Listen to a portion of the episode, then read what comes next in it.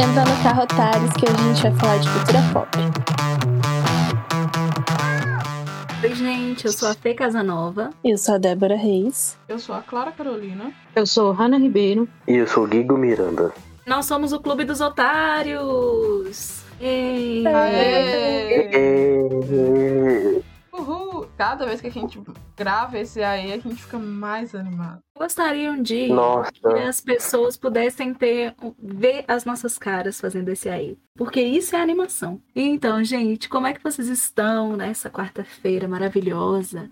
A primeira quarta-feira do mês de junho. Como é que vocês estão? Como que vocês passaram essa virada do mês? Conta pra gente, Clara. Eu tô bem. Surtei pouco, mas tô bem. Eu tô bem, tô bem animada. Porque a partir de agora a gente vai entrar numa fase bem legal das nossas vidas fora do podcast, porque a gente vai começar os ensaios e a produção de uma peça. Eu tô super empolgada com isso. E você, Débora, como é que você tá? Nervosa, como sempre.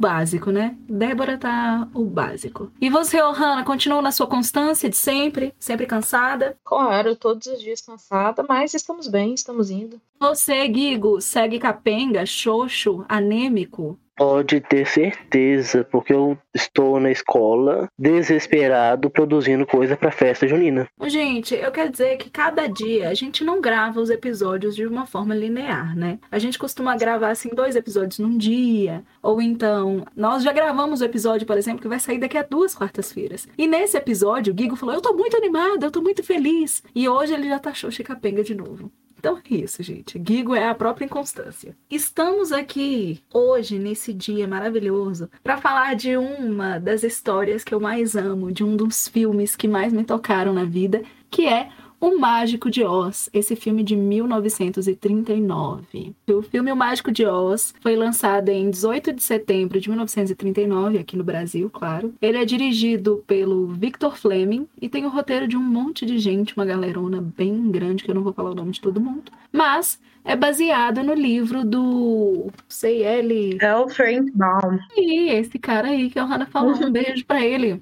Um beijo, é o Frank Baum. Queria saber o que, que vocês acharam dessa história. Eu vou começar com uma pessoa que no auge dos seus vinte e poucos anos nunca tinha visto O Mágico de Oz. Eu fiquei assim impressionada e eu quero saber a opinião dela. Então fala, Clara, você que não teve infância, você que ficava jogando um ranca e andar de bicicleta e nunca viu O Mágico de Oz, conta pra gente qual foi, como é que tá, como é que tá esse coraçãozinho, como foi essa experiência? Ah, eu tive infância, só foi diferente. Eu nunca tinha visto o filme, né? Mas eu sabia mais ou menos como que era a história. Já ouvi falar sobre, né? Eu não fui com muita expectativa pra ver o filme, até porque, igual eu falei, eu sabia o grosso da história. Mas eu achei muito bonitinho, eu fiquei, é, eu simpatizei com a história, com os personagens. Amei aquele espantalho, que eu não vou lembrar o nome, mas pra mim o espantalho é maravilhoso. Ai, amei. Amiga, o espantalho se chama Espantalho, é o nome dele.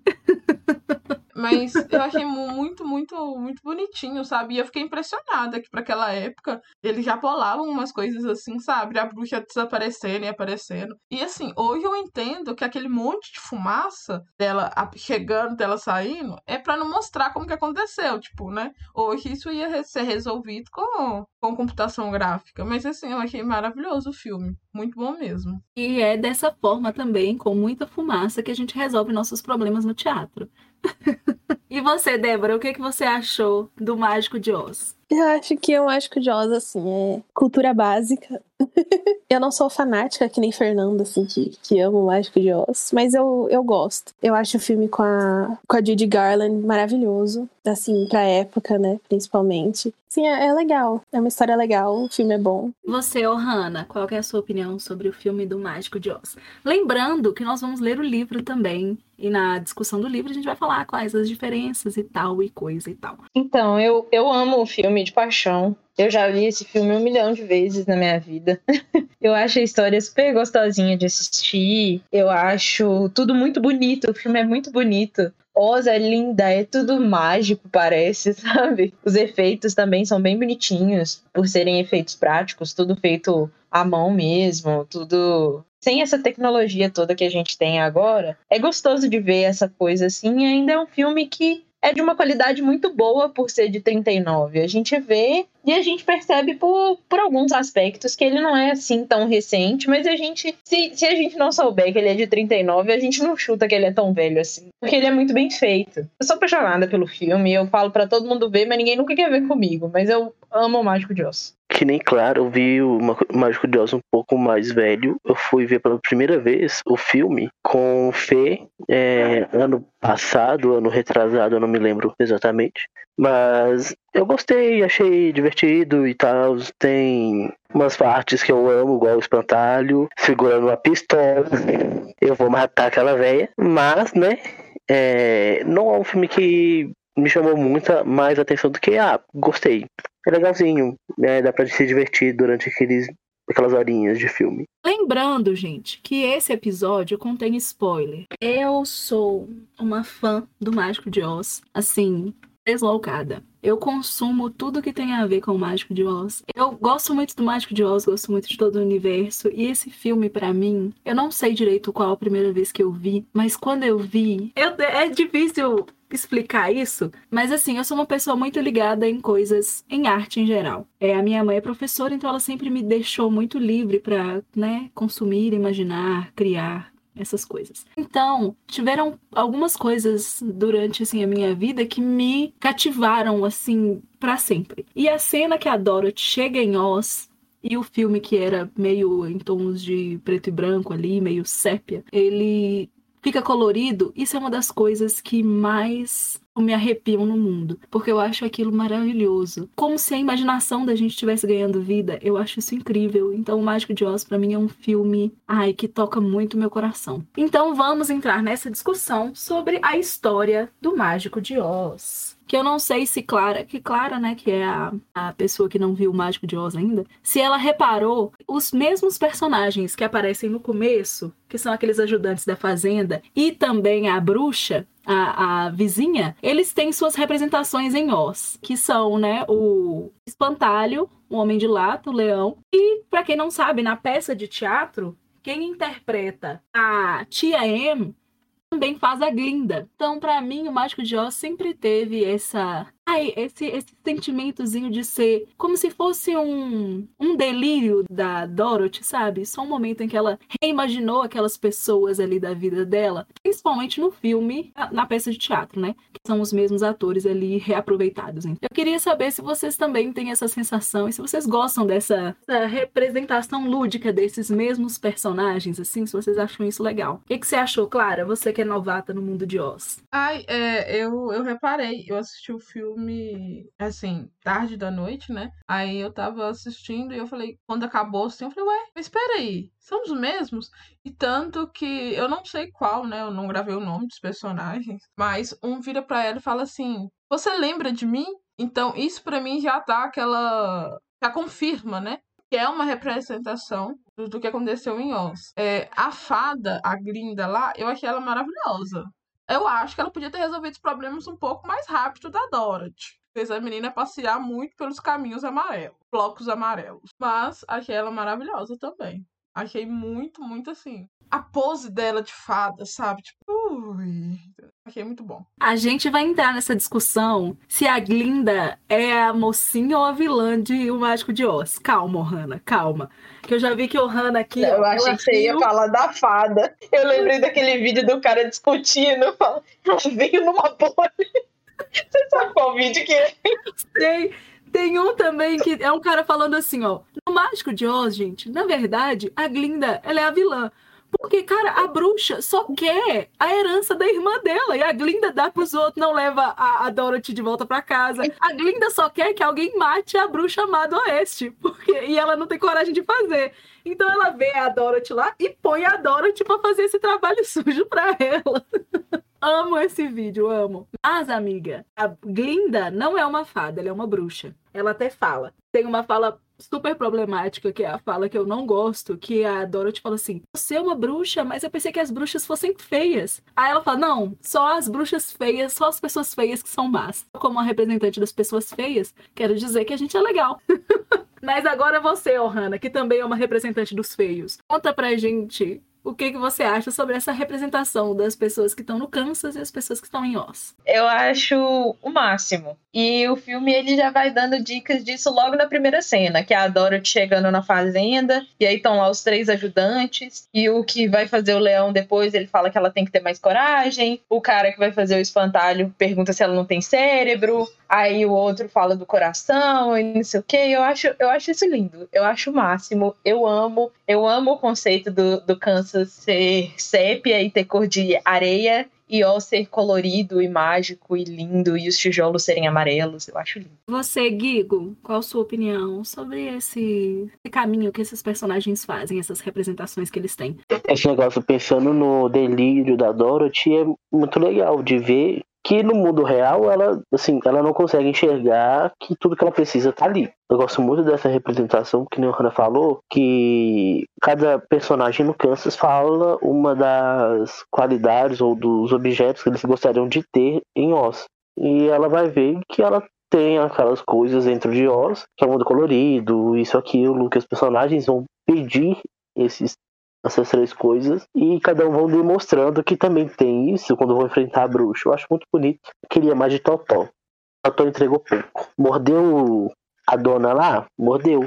Mas entregou pouco. Queria ver mais mordidas. Eu acho que tem uma coisa muito legal, é que são, ao mesmo tempo que esses personagens no Kansas, eles viram pra Dorothy e falam assim, ah, Dorothy, você precisa ter mais coragem, ele é o personagem mais covarde. Outro fala assim, ah, você precisa, você não tem cérebro, não, e ele é o que dá uma martelada no próprio dedo toda vez que ele vai fazer alguma coisa. E na peça tem uma parte muito boa, que igual eu falei, a Tia Em e a Glinda são interpretadas pela mesma atriz, e a atriz fala assim com a Dorothy, que que você quer que eu faça? Que eu pegue uma varinha de condão e faça uma mágica? É, é muito bonito, é muito simbólico.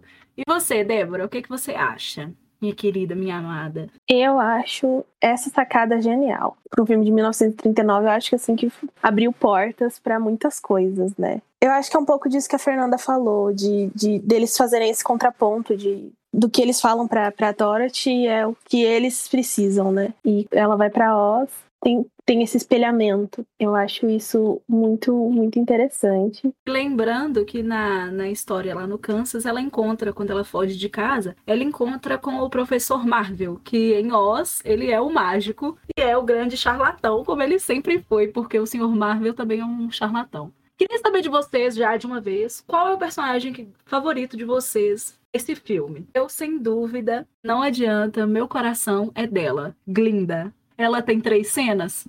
Sim, é perfeita. E você, Hanna, qual o seu personagem favorito? Olha, é muito difícil pensar em uma. Se eu for olhar pelo ponto de vista do, do teatro e tal, quem eu gostaria de, de fazer, quem eu gosto mais, e que eu vou fazer em breve, no futuro próximo, é Dona Bruxa Má. Mas no filme ela não é tão legal assim, eu não gosto tanto assim de ver ela. Eu acho que eu gosto mais do, do Espantalho. Eu acho ele mais, mais bobão, engraçado, ele é gostosinho de assistir. Eu acho o Espantalho, assim, um trabalho de corpo maravilhoso. Porque realmente parece que ele não tem um osso dentro daquele corpo, é maravilhoso. Você, Débora, qual é o seu personagem preferido? Assim como a Hanna, eu também gosto muito do Espantalho, mas eu acho que o meu favorito é o Homem de Lata. Eu acho muito, assim, no filme, é, parece sempre que ele tá, tá sujo de óleo, assim. Até antes deles chegarem na Cidade das, das Esmeraldas, né, que ele é todo polido, recebe, assim, um banho de spa. Eu acho a maquiagem, assim, o nariz dele, tipo as próteses. Gente, tem filme que você vê hoje em dia que não tem a qualidade de efeitos especiais que esse filme tem, sabe? E, e eu acho maravilhoso, e eu adoro Espantalho procurando um coração, assim, me identifico. Gente, eu quero falar que nós tivemos, em mil novecentos e trinta e nove, o personagem Homem de Lata, feito todo com maquiagem e efeitos práticos, e agora a gente não conseguiu, a gente como sociedade, tá? Apagar o bigode do Henry Cavill. Por quê? Como? Gente, era só apagar um bigode. O que que tá acontecendo? E você, Clara, agora conta pra mim o seu personagem favorito. Ah, eu já dei spoiler aqui, com certeza é o Espantalho. Pra mim, assim, eu fiquei encantada com a caracterização do Espantalho, porque em um mundo moderno, tudo se resolve com computação gráfica. Então, naquela época, não tinha isso. E eu achei o filme muito bem feito em todos os aspectos. Pra época, assim, eu fiquei de cara. Mas o que mais me chamou a atenção foi o Espantalho, porque Eu achava, eu achava muito engraçado o jeito que ele andava, porque ele andava, andava, ele caía. Ele andava, andava, ele caía. Ele andava, andava, andava. De longe, ele pra mim é o melhor personagem procurando um cérebro, coitado.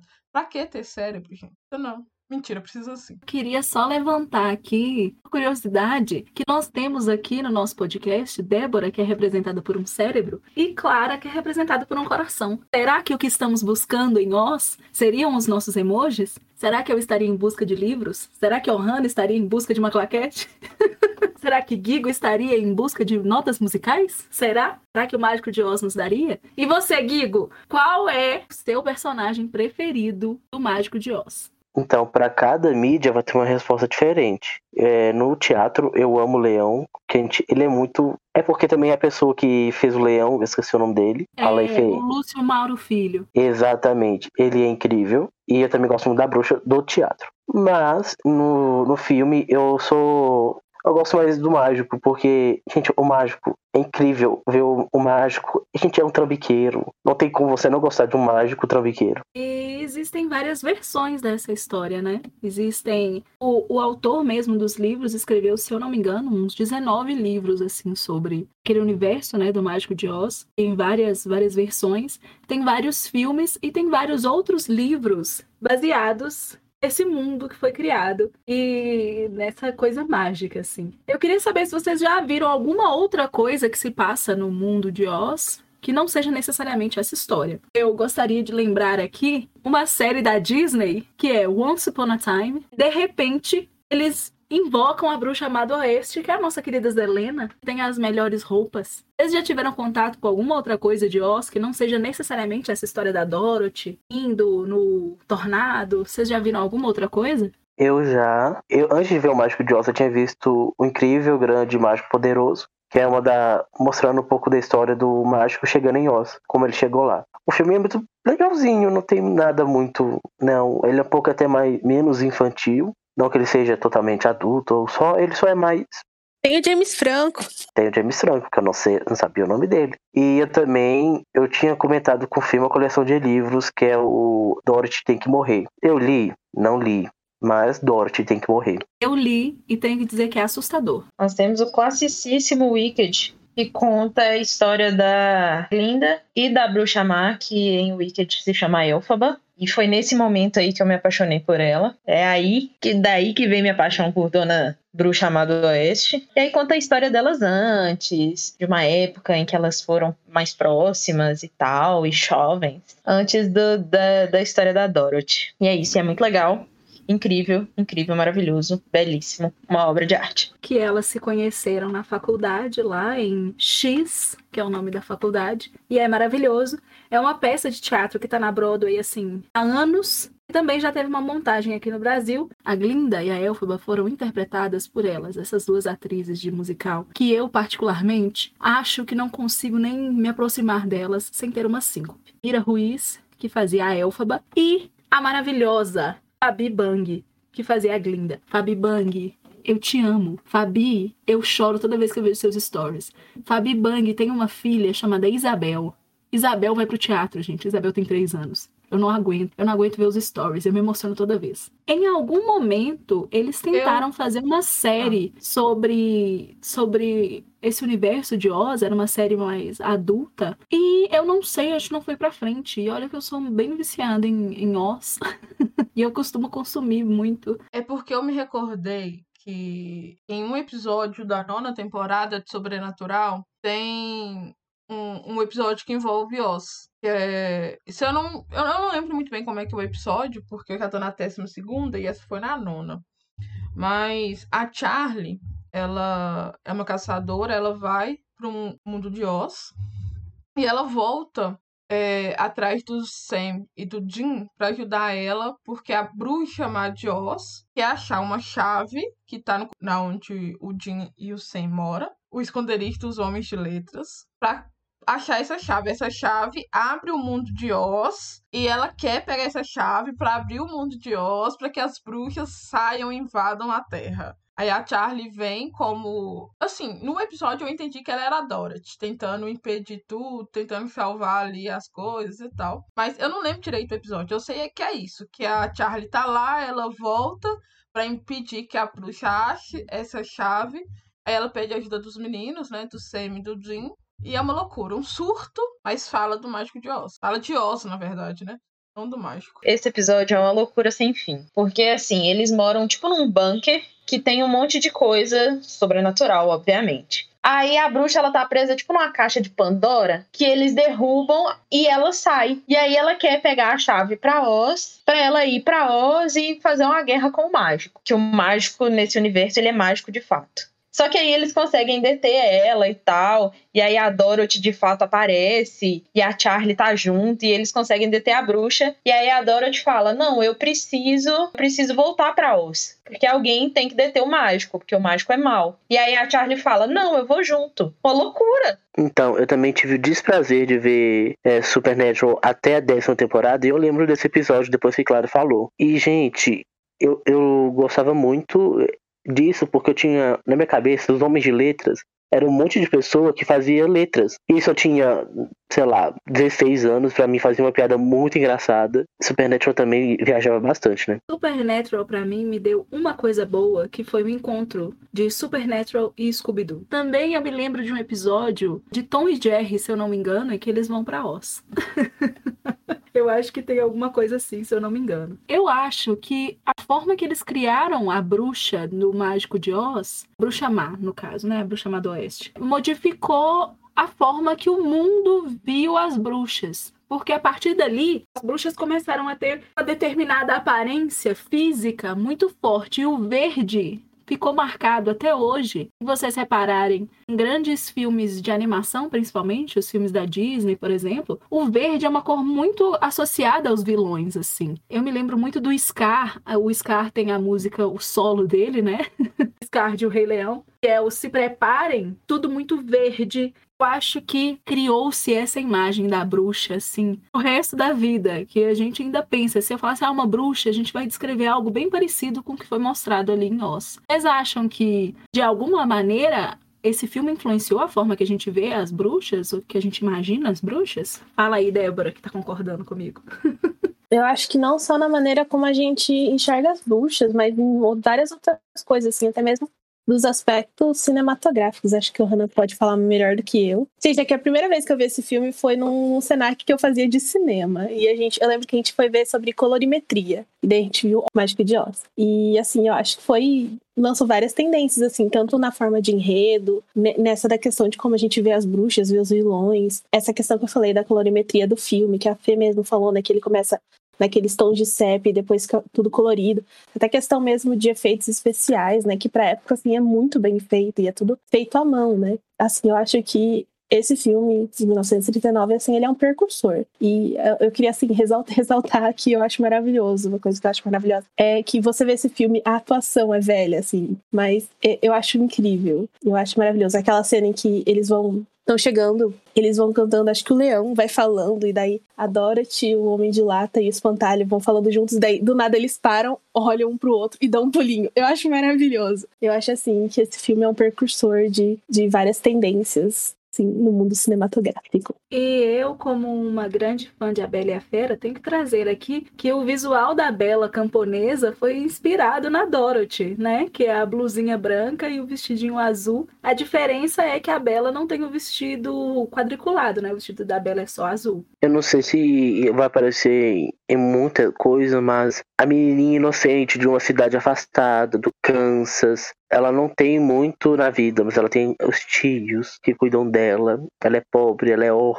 Ela tem os amigos que moram na fazenda e um cachorrinho chamado Totó. Ele pula, ele dança de uma perna só. Essa figura da menininha inocente com cachorrinho aparece bastante. Tipo, eu, eu não vou lembrar de filmes porque sou péssimo com filmes e nome de qualquer pessoa. E, mas é sempre assim, uma menina sofrida que tem os tios. Ou se não, um menino sofrido que tem os tios. O nome dele é Peter Parker. Ou o nome dele é Harry Potter. Pense nisso. Ou Frodo. Tudo, gente, tudo é inspirado no Mágico de Oz.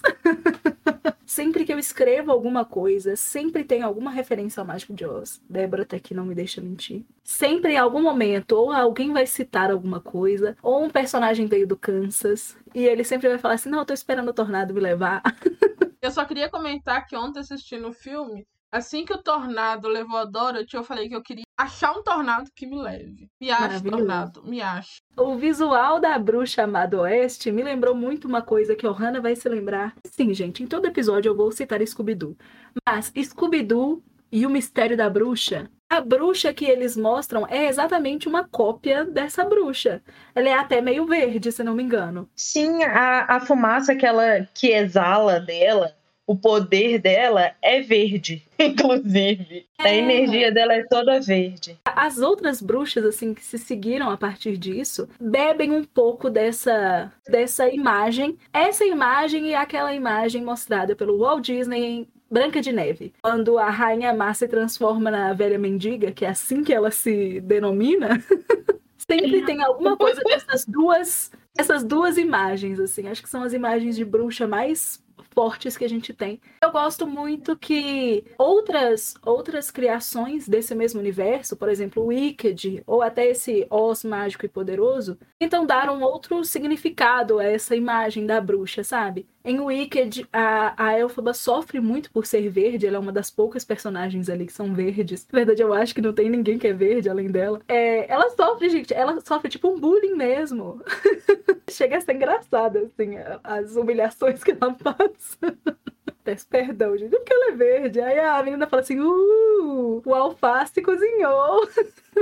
Mas eu acho que em Mágico, no, no filme do Oz Mágico e Poderoso, tem também um motivo pra ela ficar verde, né? E ela fica, tipo, verde de inveja. Será que foi daí que nasceu esse ditado popular? Ficar verde de inveja? Eu não faço ideia, mas a Zelena, que ela chama em Once Upon a Time, ela também fica verde de inveja. Sim, e eu adorei. Adorei essa... esse motivo. Queria saber se pra vocês... esse filme tem alguma cena bem marcante. Uma cena que, meu Deus, essa cena é muito marcante. Vocês têm? A minha é o momento em que as coisas ficam coloridas ali.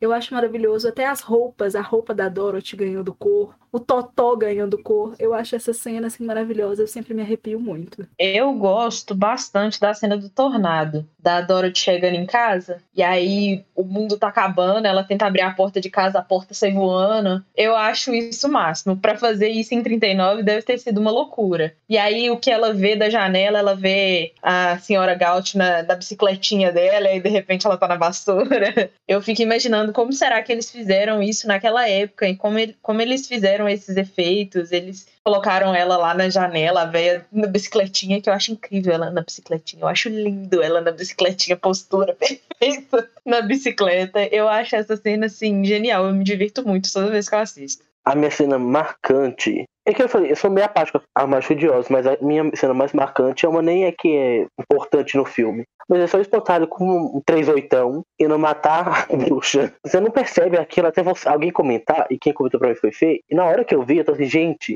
ele vai matar a tiro. Aí eu não sei quem também tá com o machado, eu acho que é o, o Homem de Lata, tá com o machadão, tá, sei lá. Só sei que o três oitão me marcou muito. Essa cena é a cena em que o mágico fala que pra eles terem as coisas que eles querem, eles precisam matar a Bruxa Má do Oeste. Oeste. Aí eles vão, né, nessa, nessa empreitada aí.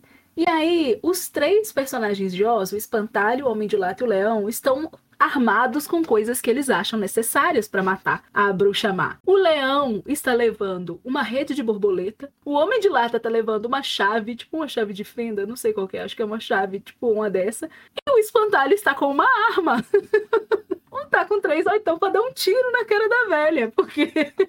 eu não faço ideia de quem colocou uma arma na mão do Espantalho, mas eu acho isso genial. Olha, não tem nenhuma cena assim específica que me arrepia, que, como a Fernanda falou, que, assim, que me marca. Mas uma cena que eu gosto muito é uma cena que acho que a Hanna falou, que é na parte do furacão, mas exatamente a parte em que ela tá dentro do quarto e as coisas estão passando na janela. Eu acho essa cena muito, muito interessante. E assim, eu também gosto muito da cena em que eles vão correndo no campo de flores pra chegar na Cidade das Esmeraldas. Eu acho essa cena incrível. Porque você não consegue distinguir o que que foi pintado, o que que é flor de cenário. Eu acho maravilhoso. E quanto a isso de efeitos especiais, assim, eu lembrei de uma coisa. Quando a gente estudou esse filme, né? A gente estudou ele e alguns do, do Chaplin também, que são mais ou menos, assim, da, da mesma época. Eles faziam esses efeitos especiais, gente, que, assim, nos filmes antigamente era aquela fita, né, que tinha, assim, os quadros. Gente, eles etiquetavam imagem por imagem, assim. Então, por exemplo, provavelmente, assim, eles recortavam a janela e, e iam mesclando, assim. Tem uns filmes, assim, que acho que no caso de Mágico de Oz não é isso, mas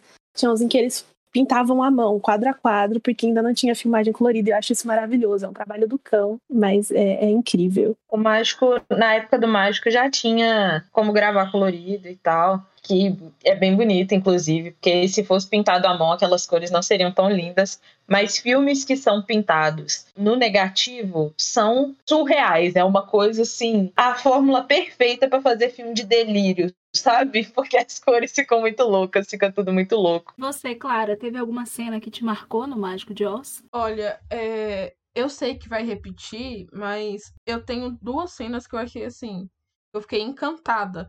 Foi a hora que a Dorothy chega no, no mundo de Oz.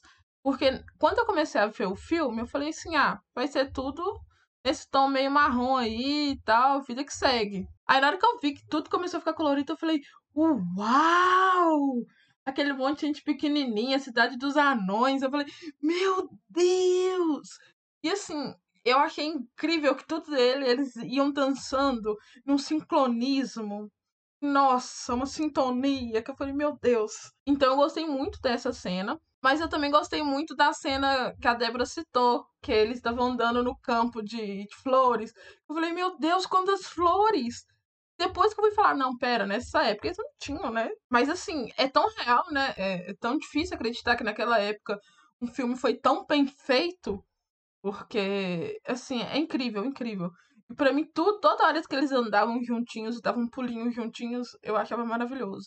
Eu falava, gente, que sintonia. Eu queria falar essa tradução, né? E a gente que vê dublado, porque hoje esse filme tá disponível na H B O Max, a gente tem a opção de ver esse filme dublado. E o filme dublado traduz os Munchkins a anõezinhos. Eu achei isso péssimo, de, de, né? Horrível, os pobres dos Munchkins. Queria perguntar também, o Mágico de Oz é um musical. Se vocês têm, assim, carinho por alguma dessas músicas, porque Além do Arco-Íris, por exemplo, super marcante. Ela já teve ela em novelas do Brasil, assim. Tem traduções maravilhosas, tem versões incríveis, principalmente pro teatro. Versões maravilhosas. Vocês têm apego por alguma dessas músicas? Eu, particularmente, sou apaixonada pelas músicas individuais do Espantalho, do Homem de Lata e do Leão. Eu acho, assim, perfeição. Vocês têm algum apego por alguma dessas músicas? Eu gosto de, depois que eles encontram mais alguém pra entrar, pra ir junto na, na aventura de ir pra Oz, quando eles cantam Então é pé na estrada pro mágico mundo de Oz. Eu amo, eu acho esse pedaço maravilhoso. Que pelo menos no teatro, eu vi o filme legendado, então não, não sei, mas no teatro eles falam que o mágico vai trabalhar pra nós. Eu acho isso real. Eles nem sabem, mas já vão com isso na cabeça. Eu acho genial, maravilhoso. E eu ia falar a mesma coisa que o Hanna, mas eu ia falar em inglês. Porque eu sempre vi o filme em inglês, acho que eu nunca vi ele dublado. É, enfim, eu acho maravilhoso a, mo- a música do We Gonna See the Wizard, the Wonderful Wizard of Oz. Eu acho maravilhoso. Eu acho que é a minha música favorita. A gente viu o filme dublado, só que as músicas não dublam. Então, eu fiquei muito chateado, porque eu tinha visto já o teatro, e no teatro eles traduziram as músicas, e eu amo as músicas traduzidas, que nem Ana Estrada, e eu gosto muito da música do Espantalho. E no teatro tem o sotaque no Espantalho, e fica muito incrível, porque ele se mantém durante todo o teatro, e também tem a questão do, da coreografia, que eu acho que ela chama muita atenção também. A coreografia do Espantalho junto da música, os coros ao fundo, é um... é incrível. No filme eu já não consigo ter esse apego por, né, a fita em inglês, tal qual o cavalo de Tom Jobim. Não é Tom Jobim não, gente. Ah, oi. E o meu cavalo só falava inglês. Mas respondendo a, a sua pergunta, tal qual o Guigo, eu vi dublado e as músicas não foram dubladas, né? E eu fiquei triste porque eu precisei pôr legenda. Eu não sou uma pessoa bilíngue. Então, assim, eu não consegui ter esse... Tipo, nossa, que legal e tal. A única que eu surtei quando começou foi a Além do Arco-Íris. E, novamente, precisei mandar uma mensagem pra Fê Casanova no WhatsApp. Com Além do Arco-Íris. Enfim. Então, essa... Por eu já conhecer, né? Eu acho que é a que mais eu cantei, mas eu surtei. Assim, falei, gente, é daqui que vem Além do Arco-Íris. Clara só lembrava da versão cantada pelo cantor Belo.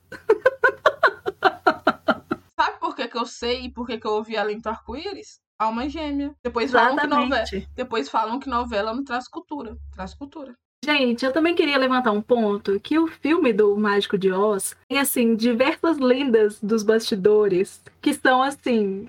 terríveis. Tem a história do... Eu acho que tanto o ator que fazia o Homem de Lata, quanto a atriz que fazia a Bruxa Má do Oeste, eles tiveram problemas com a maquiagem. Acho que a maquiagem queimou eles, alguma coisa assim. Que fazia a Bruxa Má do Oeste também teve um machucado com a fumaça. A maquiagem deles era a base de chumbo. E aí, como eles pintavam uma parte muito grande do corpo, eles tiveram reações horrorosas por causa disso. E eles ficavam muito tempo, porque durante as gravações não era tipo oito horas de gravação por dia. Era tipo dezesseis horas, dezoito horas de gravação. Então eles ficavam muito tempo com aquela tinta horrorosa corroendo a pele. E aí teve, além, por causa desse incidente também da fumaça da bruxa, que tiveram gra- que gravar várias vezes a cena dela chegando na terra dos Munchkins, eles pediram pra regravar de novo uma última vez e ela falou, não, eu tô aqui toda fodida, toda cagada, toda destruída, eu não vou gravar de novo.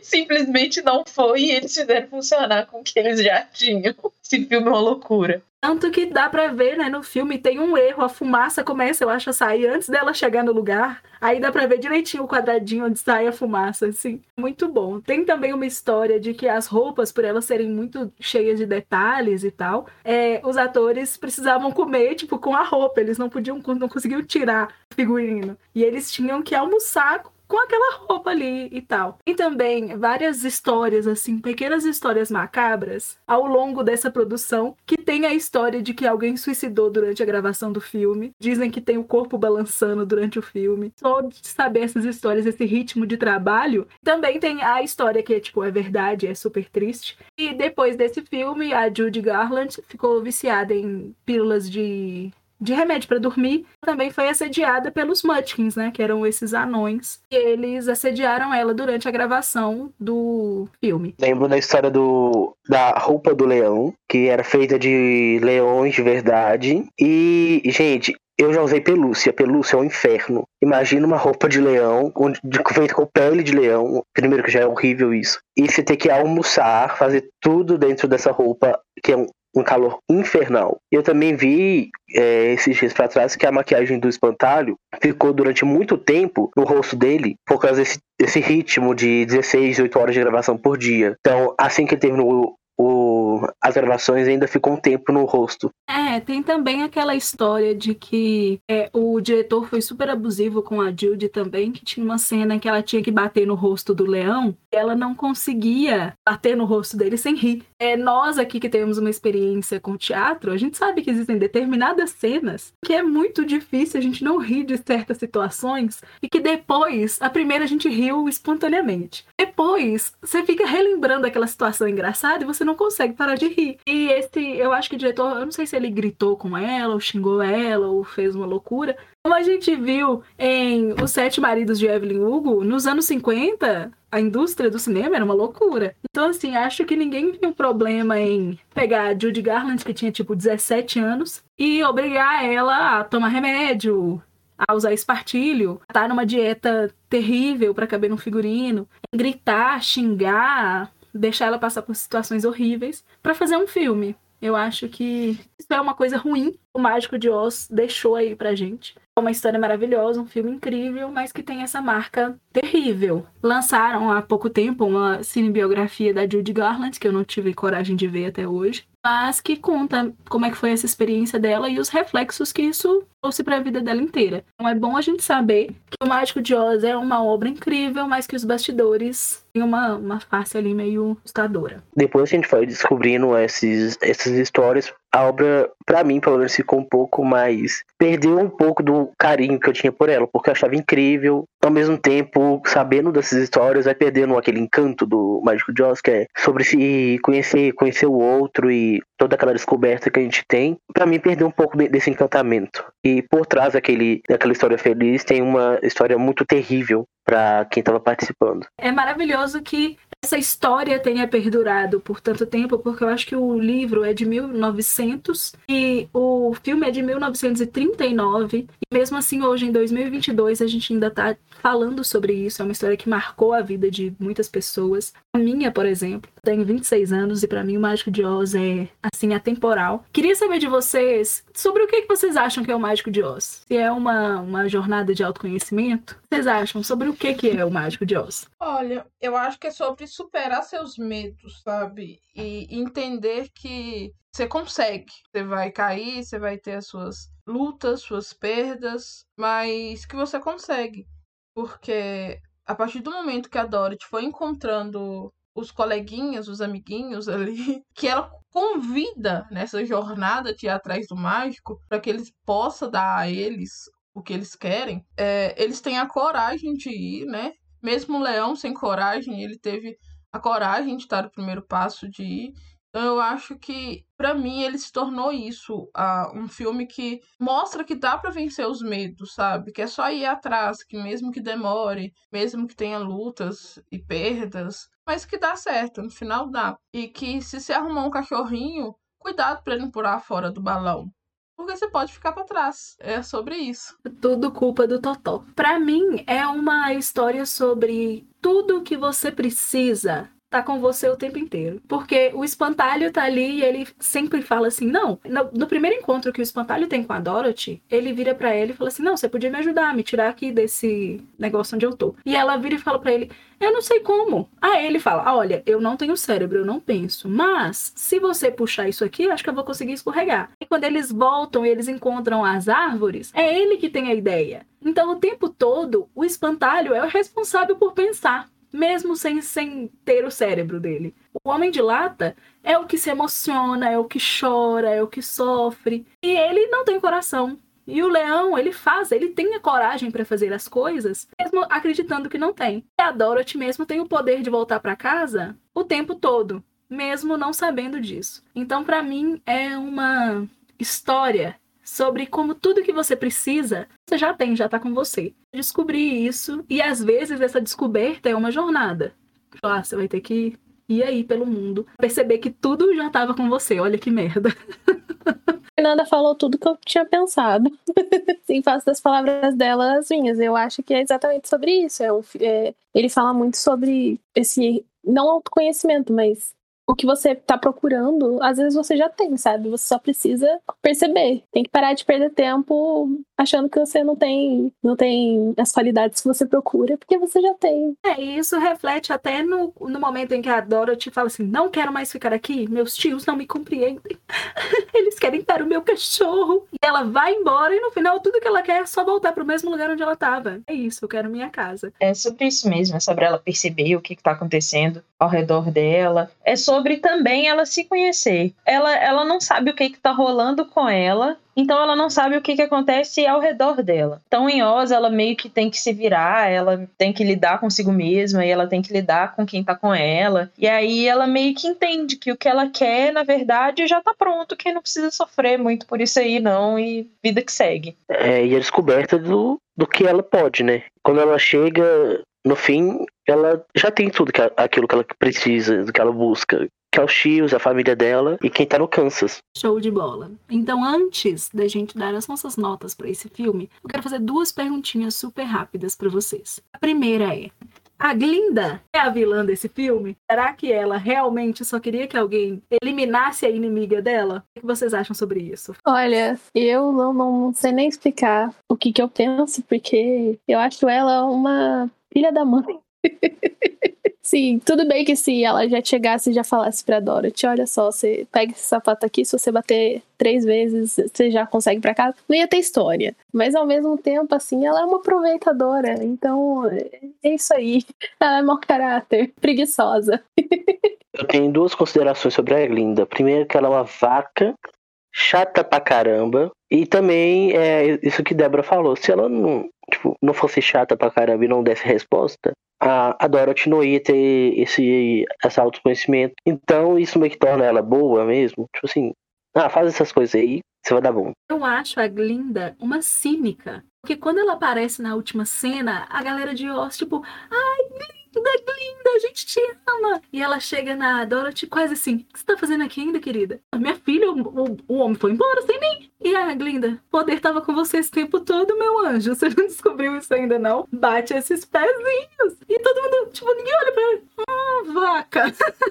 Poxa vida. Eu acho, primeiro que tem meio termo aí. Porque eu acho que nem... Ela não é o tempo todo ruim, nem o tempo todo boa. Quando eu falo ruim, é porque entra nisso, sabe? Ela poderia ter facilitado as coisas. Ela poderia ter é, sido é, solícita a Dorothy. Mas se ela fosse, a gente não teria história. Ok, ela não teria história, assim, da Dorothy se conhecer, dar valor às coisas e tal. Mas, ao mesmo tempo, ela usou a Dorothy pra fazer uma coisa que ela deveria fazer e ela não queria fazer. Então, assim, ela é oportunista. Ela pegou aquela oportunidade e falou, velho, vou matar dois coelhos com uma paulada só. Matou a bruxa, fez a Dorothy matar a bruxa e ainda, de quebra, deu uma lição na Dorothy. Mas eu acho que ela poderia ter sido mais... Tanto que no final que ela vira e fala assim... Nossa, era só você com esses sapatinhos que não sei o que, que não sei o que. Eu falei... Ah, te ferrar, mulher. Era só ela fazer isso. E ela, sabe, deu voltas e voltas. Você ainda se diz uma bruxa madrinha? Eu aprendi nesse episódio que não é fada madrinha. Bruxa madrinha. E, e assim, é, eu fiquei com dó. Da, da outra bruxa má lá, porque ela só queria pegar o sapatinho, que era dela, entendeu?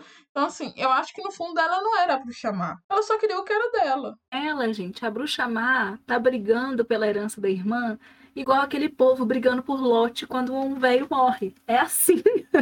Eu acho que Glinda não é vilã. Eu acho que Glinda tava só sem ter o que fazer. E aí apareceu uma menina com cara de trouxa. Ela olhou e falou... Ah, então é esse o meu hobby a partir de agora.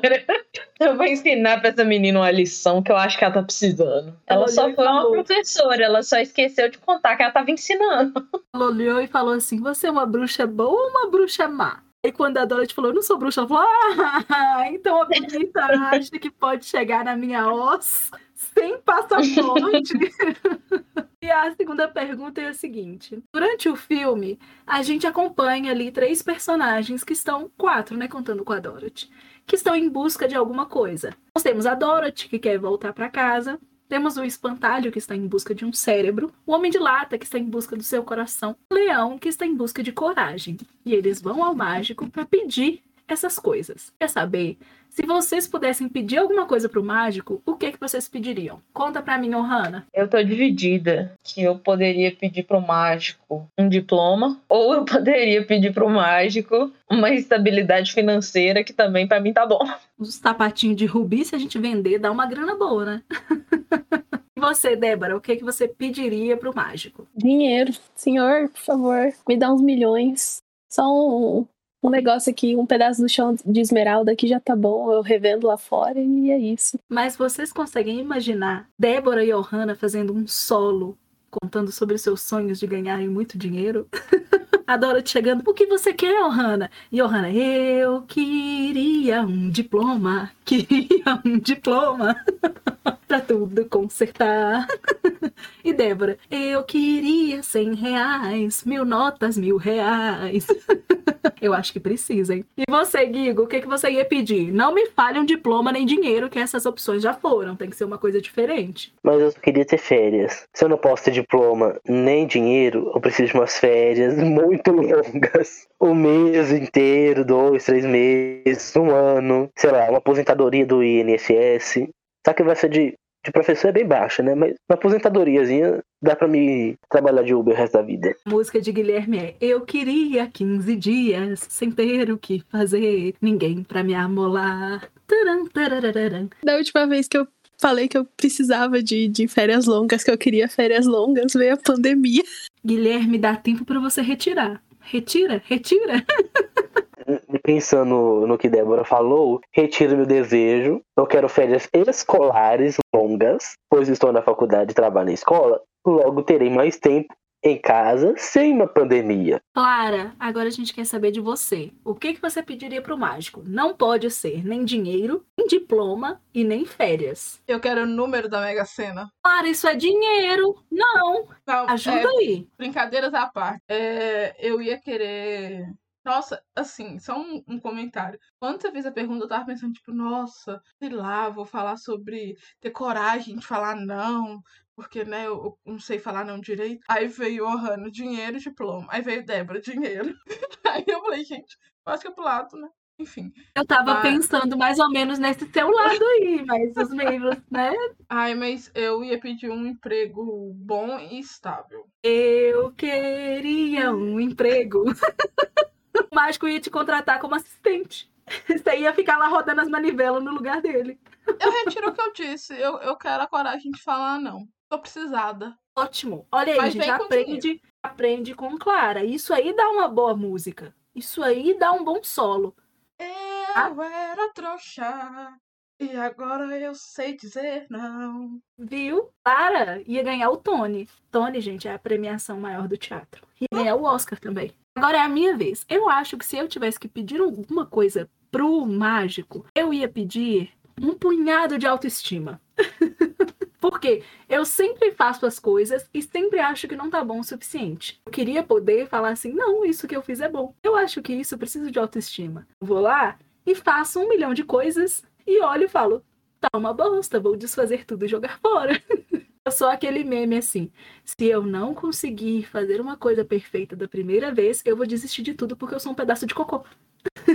Em resumo, Fê Casanova só queria ser um homem cis hétero. Eu queria ser, olhar pra mim mesma e falar, sou bonita. Igual noventa e sete por cento da população masculina brasileira. Então agora nós vamos chegar naquela parte polêmica, hein? A parte em que a gente dá as nossas notas pra esse filme maravilhoso. Então eu vou começar com a novata, né, no mundo de Oz. Para a Carolina, quantos palhacinhos você vai dar para O Mágico de Oz, o filme? Cara, eu não sei. É porque, assim, é, quando eu peguei pra ver esse filme, eu senti uma pressão de que eu tinha que gostar dele. Se eu não gostasse dele, eu estaria errado. Porque, assim, não só os meninos aqui falam, né, que o filme é bom e tal...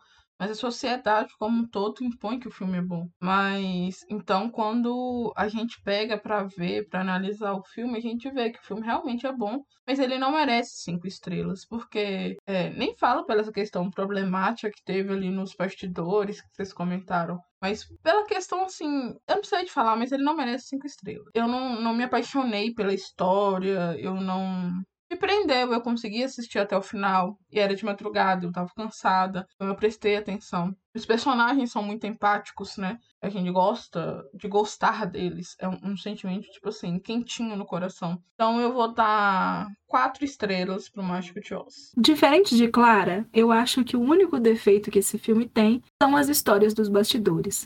Eu acho que o filme faz tudo o que ele pode... naquele momento ali. Ele tem efeitos práticos muito bons, efeitos visuais muito bons, figurinos muito ricos, atuações muito boas para a época, canções maravilhosas. Eu acho que o que estraga o filme é descobrir essas histórias dos bastidores. Por causa de todas as coisas tristes que a gente sabe hoje sobre atores sofrendo, sobre abuso, sobre machucados, sobre esses, essas horas de trabalho assim, super horríveis. Eu vou dar quatro e meio pro Mágico de Oz, mas a história, o visual, o filme, tudo é encantador. Se você nunca viu O Mágico de Oz, por favor, veja. Você não é obrigado a gostar, mas você tem que saber que esse filme é um marco na vida humana. Sério, esse filme é assim, a humanidade é um marco. Você, Débora, quantos palhacinhos você... vai dar para O Mágico de Oz? Acho que, assim, eu concordo um pouco com o que Clara falou, mas eu também concordo com um pouco de Fernanda falou. Se fosse, assim, para julgar o quadro geral, né, eu daria quatro estrelas, mas eu acho que seria injusto com os outros filmes que a gente já viu, porque a gente avaliou somente o filme, a gente não avaliou é necessariamente os bastidores, né, e tal.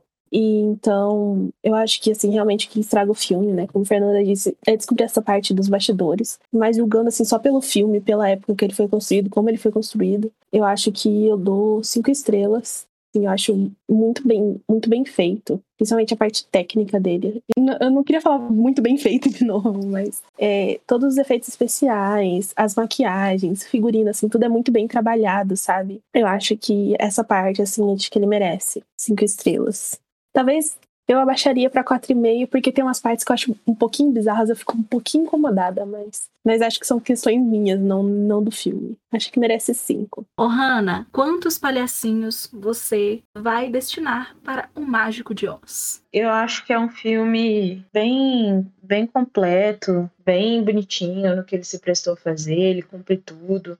Eu acho que é uma adaptação muito boa do livro, mas é aquilo, os bastidores, eles estragam o filme, saber o que a Judy Garland estava passando enquanto ela gravava, saber que a pobre da Bruxa Má estava tendo uma intoxicação por chumbo, é uma coisa que meio que atrapalha um pouquinho para mim. Mas eu acho que o filme em si, a obra em si, olhada de maneira isolada, eu acho que ela merece cinco palhacinhos sem problema nenhum. Eu acho que ela tem efeitos muito bons, ela tem músicas muito boas, tem um roteiro muito bom, tem atores muito bons, tem ideias muito boas, como a ideia do Kansas ser todo em sépia e, e Oz ser todo colorido. É, é tudo muito lúdico, é tudo muito mágico. Então, assim, eu não consigo não dar cinco estrelas para O Mágico de Oz. E você, Guigo, conta pra gente quantos palhacinhos você vai atribuir para O Mágico de Oz. Pra mim é muito difícil esquecer o que os atores passaram, porque, gente, aquilo é uma situação horrenda de situação de trabalho. Mesmo que a história seja muito legal e tal, pra mim não, também não passa muito do, oh meu Deus, que uau, que história que me cativou por muito tempo. Eu tive a animação durante o período que eu vi e depois sumiu, pelo menos, o filme. E, pra mim, quatro palhacinhos e meio. Então, aqui no Clube dos Otários, exclusivamente porque os bastidores desse filme são caóticos, o filme O Mágico de Oz tem a média de quatro vírgula seis palhacinhos. Parabéns, Judy Garland, a gente te ama. Consumam qualquer referência a Mágico de Oz, porque ou vai ser muito ruim ou vai ser bom. E quando é muito ruim, dá ótimas gargalhadas. Isso aí, gente. É aquele negócio que a coisa é tão ruim, mas tão ruim que ela bate lá no fundo e vai pra cima, porque fica bom. É igual o Sharknado.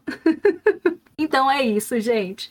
É com essa mensagem maravilhosa de Sharknado que nós deixamos vocês essa semana. Eu quero lembrar vocês de seguirem a gente no Twitter e no Instagram. Nós estamos lá como Clube Otário Underline Pod, não esqueçam de seguir a gente. E lembrar pra vocês que semana que vem nós vamos estar aqui com um episódio maravilhoso sobre a melhor série de animação brasileira, Irmão do Jorel. Então é isso, interajam lá com a gente nas nossas redes sociais, voltem aqui semana que vem. E agora os nossos otários vão se despedir de vocês. Adiós! Um beijo. Tchau, tchau. Ah, tchau, os seus tchau. Sonhos estão a uma palma de se realizarem. É com esse pensamento poético de Guigo Miranda que a gente deixa vocês. Tá ótimo. Um beijo, galera. Tchau. Já caiu. São os cortes do nosso podcast que não deram certo. Seu microfone tá fechado. Desculpa, vergonha. Ai, gente, minha cabeça não tá funcionando. Eu tô tentando pensar na palavra, mas eu não consigo pensar na palavra. Tá na ponta da minha língua e não sai. Eu não consigo pensar na palavra, desculpa. Desculpa, minha internet coisou aqui, eu não entendi uma palavra que você falou. Palavra? Tudo se resolve com computação C G I. Gráfica. Eu não vou achar G G I, porque ninguém faz G G I, né? Lembra que a gente tá trocando de agora, desculpa. Então vai ter resposta diferente. Pausa, respira. Eu esqueci o que eu tava falando. Gente, hoje eu não tô bem, desculpa, minha cabeça tá... Ah, eu lembrei de uma coisa, que o visual da bruxa, onde a Hanna abriu a geladeira pelo espelho. Eu gosto, eu gosto muito dele.